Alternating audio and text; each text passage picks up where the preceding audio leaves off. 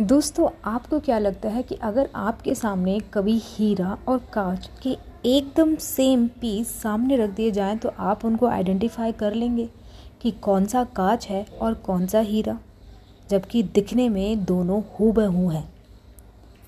नमस्कार दोस्तों, मेरा नाम है आभा और आप सुन रहे हैं मेरा पॉडकास्ट तो चलिए, आज के इस एपिसोड में हम बात करते हैं हीरे और कांच से जुड़ी हुई एक रोचक और प्रेरणादायक कहानी की। कहानी को ध्यान से सुनिएगा। एक समय की बात है। एक बार राजा का दरबार लगा हुआ था। लेकिन धूप में लगा हुआ था क्योंकि सर्दियों के दिन थे तो अक्सर राजा की चौपाल वहीं लगा करती थी। राजा लोगों की अपील सुन रहा था और सब कुछ ठीक ठाक चल रहा था। लेकिन तभी अचानक भीड़ में से एक आदमी खड़ा होता है और वह बोलता है कि उसको राजा से मिलना है। वहाँ के मंत्रियों ने जब उस व्यक्ति से पूछा कि तुम्हें राजा से क्यों मिलना है तो उसने कहा, मेरे पास दो हीरे हैं। उनमें से एक असली है और दूसरा नकली। तो मैं राजा से पूछना चाहता हूँ। अब उसकी इस बात को राजा के पास पहुँचाया गया। और राजा ने भी उसको चौपाल में आने की अनुमति दे दी। राजा ने उसको अनुमति दी कि बताओ तुम क्या चाहते हो? उसने कहा, मेरे पास दो हीरे हैं, एक असली है और एक नकली। लेकिन आज दिन तक कोई इनकी परख नहीं कर पाया। अगर आप मुझे बता देंगे कि कौन सा हीरा असली है और कौन सा नकली तो इस हीरे को मैं आपके खजाने को दान कर दूँगा। लेकिन अगर आप नहीं बता पाए तो आपको इस हीरे की कीमत मुझे चुकानी होगी। राजा ने यह स्वीकार किया। और ये प्रक्रिया शुरू हुई। सब अपना अपना दिमाग लगा रहे थे, लेकिन हिम्मत कोई नहीं कर पा रहा था, क्योंकि सबको डर था, कहीं राजा ये शर्त हार गया तो क्या? क्या पता हार का ठीकरा हमारे माथे पर ही भी मन दिया जाए। तो कोई आगे नहीं आया। आखिरकार राजा ने ही बता दिया, मैं इसको बता पाने में असमर्थ हूँ। तभी भरी सभा में से एक घटना घटी।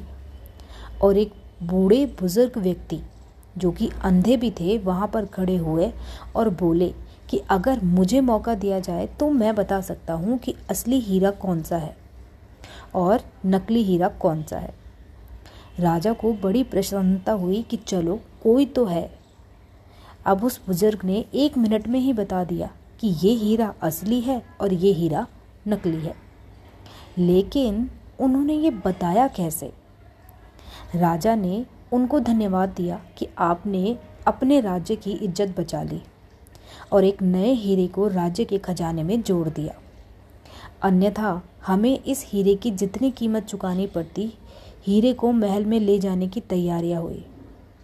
लेकिन उससे पहले राजा ने उस बुज़ुर्ग व्यक्ति से निवेदन किया और पूछा कि आप ये बताइए कि आपने इस हीरे को पहचाना कैसे? सभी लोग उत्तर जानने के लिए बहुत ही उत्सुक थे। जबकि राजा ने आगे कहा, आप तो देख पाने में भी सक्षम नहीं है। और जो देख पाने में सक्षम थे, वो तो जवाब भी नहीं दे पाए। अब बुज़ुर्ग ने अपना उत्तर देना शुरू किया। आप भी उत्तर को ध्यान से सुनिएगा। उन्होंने कहा, ये पता लगाना आसान था, क्योंकि जो असली हीरा था, वो ठंडा था। नकली हीरा गर्म होता है। धूप की वजह से जो हीरा गर्म हो गया मतलब वो कांच से बना हुआ था। और जो असली हीरा है, वो धूप में भी शांत रहा, यानी कि ठंडा ही रहा। और यही खासियत है हीरे की।